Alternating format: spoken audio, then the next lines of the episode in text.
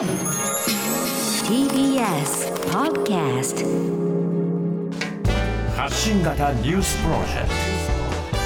ト。荻上チキ。セッション LGBTQ+ への差別発言問題。足立区の白石区議が謝罪 LGBTQ+ などの性的マイノリティについて差別的な発言をして問題となった東京都足立区の白石正輝議員が今日議会本会議で発言を謝罪しました。白石正輝でございます。まずもって9月25日の私の一般質問において議員として差別的な発言と受け止められる表現があり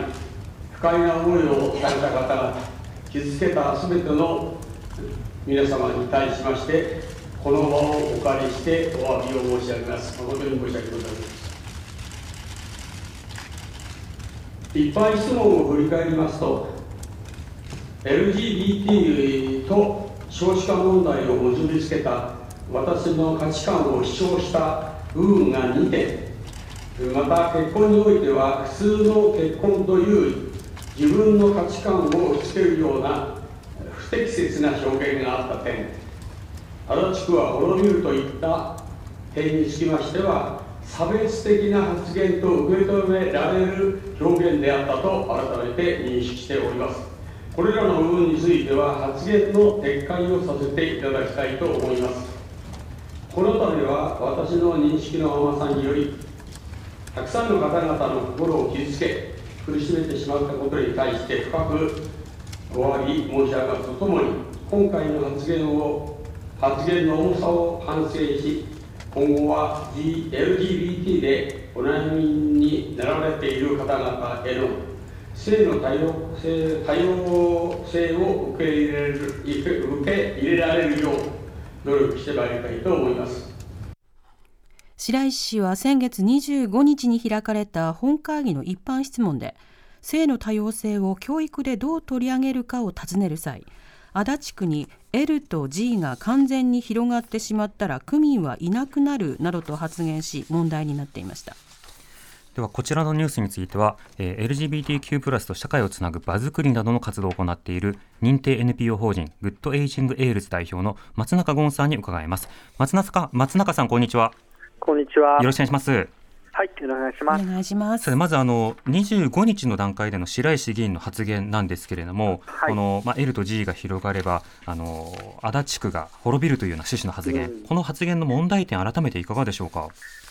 あの、そもそも L と G という、えー LGBT のセクシャルマイノリティの方々が、あの、あたかも選べるような存在として自身の性的指向に関して、ええ。えー話している部分がそもそものお話としては問題なのと、あとその L と G の方々が増えるということはもちろんないですし、うん。えーそれが別にこう何か移るという話でもないですし、ええ。その2点目も問題かなと、あとはそのことと、えーまあ、少子化の話をつなげていくということも、もう一つ、もともと国会議員の杉田水脈議員が、うん。えー生産性という話もありましたけど、まあ、その時にあれだけ世の中で議論されたことが、まだその議員の、えー白石議員の中には踏み落ちてないところも一つ、えー差別かなと思います。そうですね。はいまずは何かあの趣味の一つかのようなもの、あのそうしたようなものに位置づけているというようなことについては、その性的指向に関する理解というものがそもそもなされていないなという感じでよねですすね。。うん、うん本当になんかあの好きで選んでるんでしょという議論あの話がその後のインタビューでもありましたし、ええまあ、本人の中でえセクシャルマイノリティに関する理解が全くないんじゃないかなというのが、まあ、発言から受けて取れると思います。うん、またあたかも増えるかのような発言、これはもし今、カミングアウトができてない人が、あのそれを自由にできることによって、一見、あ最近そうした人見かけるなっていうような状況にもしなるのであれば、それ自体はむしろ喜ばしいことのように思いますが、いかがですか？うん、そのお一人お一人がご自身のことを隠すことなく暮らせる社会というのは本当にどなたにとっても過ごしやすい社会だと思うので、うん。むしろ喜ばしい社会だと思うんですけど、まあ、増えることによって何かえ不利益があるかと別にそのことはないと思うので、ええ。何かあたかも政治的思考に関するマイノリティの方が世の中にとっての害であるみたいなことを助長するような発言なんじゃないかなと思います。うんまたその子供を産まなければいけないかのようなその価値の押し付けという点とあと育児を具体的に行っているさまざまな性的少数者の方々の存在が見えていないことこういったようなこともありましたね。そうですね、本当に周りに当事者の方がいらっしゃらないと思ってるみたいで、はい、まあ、実際には一緒に暮らしている、働いている、過ごしている方々なんですけど、多分議員の周りにはそのことを明かす人がいないのかなと、まあ、それは議員が差別的な発言をされているからかとは思うんですけど、うん、でもなんか今日僕自身もあの議会の、えっと、校長に行ったんですけど、はい、まあ、発言自体、差別的に受け止められるような発言をしましたということで、えー、自分が差別的な発言をしたという認識はまだないのかななと思ってしまいました。うんその謝罪発言もかなりその割り引いたというか、そう受け止められるような発言をというようなことで、もしまあ本当に謝罪文を書きたいのであれば、事前になんかこうチェックする機会があったら、ここは違うんじゃないかってこうそうです、ね、言いたくなるような文章でしたね。うん。本当に受け止められるっていうのは、その受け止められる受け止める方に委ねているというか、うん、ご自身が差別的なことを言ったという意識ではなく、もしかしたら世の中でそれを差別的だと捉える人がいるかもしれないっていうような立場に立っていること自体が、えー、まだ本当はそのことに対して謝罪したい気持ちがあるのか、反省されているのかっていうのは、ちょっと分かりづらかったですね。うんなるほどこの白石議員の発言、うん、あの先日の発言と今日の謝罪への反応などはどうご覧になってますか？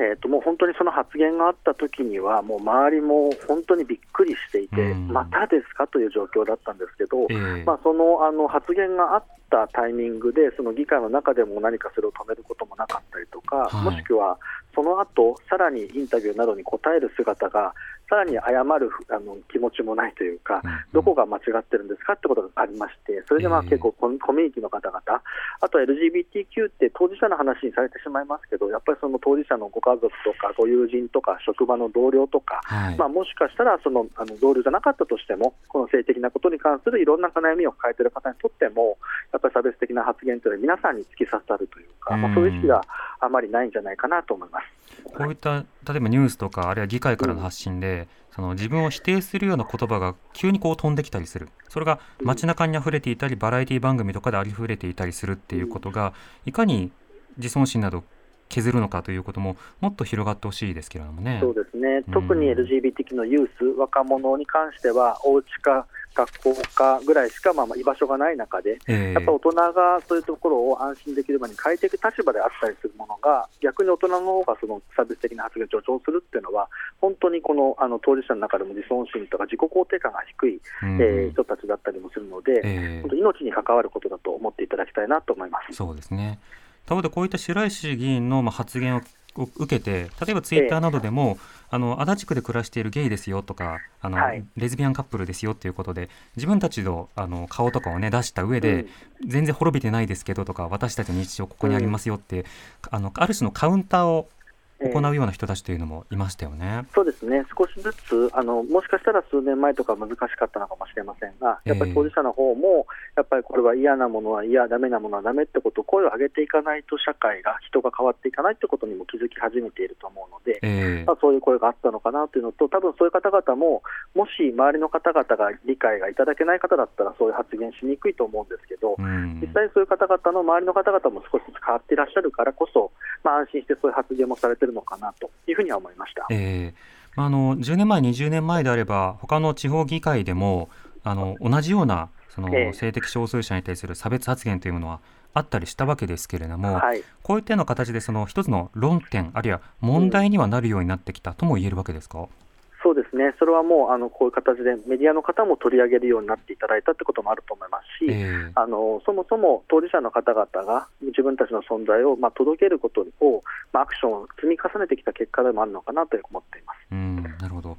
さてあのこうしたあの白石の謝罪を受けて、まあ、あの発言の一部を取り消すと、まあ、議事録から消そうじゃないかというような流れになっています。こういったような動きについてはいかがでしょうか？あのまあ、議会の中で発言を取り消すというアクション自体はもともとあるものだとは思うんですけど、はい、その取り消すことがあのきちんとその取り消した後アクションとか行動とか、もしくはこの区の中での、えー、取り組みにつながっていくのであればすごくいいんですけど、うん、この取り消したことがなかったことになるっていうことだとしたら、はい、それは本当に悲しいことだなと思っています。あとはもう席あの納席の,、ね、あの決議案もあったんです。が、それも通らなかったので、えーまあ、その議会の中で、えー過半数を、えー超えなかったってことでいうと、もしかしたら議員の中にも、えー白石議員のことに立ってる、その立場に立ってらっしゃる方もいるのかなというのは、ちょっと悲しいですかうね。んなるほど。はい。あとこういったようなその発言がある一方で安心できる場であるとかあるいは情報を得られる場であるとか、そういった場所づくりも必要になってくると思うんですが、そのあたりの課題について松中さんどうなどうお感じになってますか？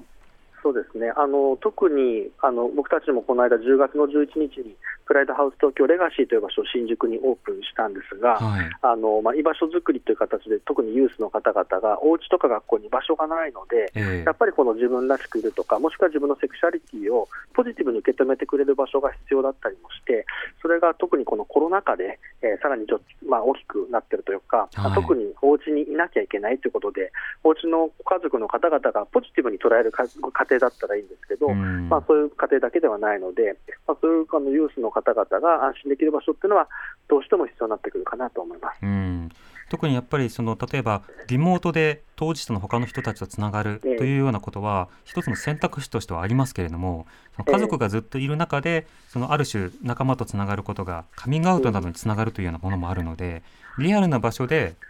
誰か当事者たちと会えるっていうのはすごく大事ですよね。そうですね、特に本当にユースでいうと、まあ、そのパソコンを一緒に家族で共有してるとか、はい。もしくは電話に関しては親のいるところで話をするとか、もしくは家の中でも本当にこそこそ話さなきゃいけないとか、ええ。やっぱりその制限されることが多いと思うので、やっぱそのお家の中が安心であれば、全くその苦労はないと思うんですけど、うん。お家の中では相談できない状況があるときに、やっぱり外にそういうアクセスできる場所が一つでも多いっていうのは大切かなと思います。そうですねはいですので今回はあの、まあ、どこかの議員が何か人権意識に基る発言をしましたというものだけではなくて、そうしたような発言を生む背景と一方でええその差別を受けているような状況にある人たちも安心できる場所づくりをどうするのかこういったようなところにまでつなげることが必要ですね。そうですね、ぜひ足立区議会の方でも、はい。今回のことはある一個の出来事ではなくて、まあ、これがあったからこそ、足立区では何かが生まれたということも、まあ、その一つのスタートにしてほしいなと思います。うん。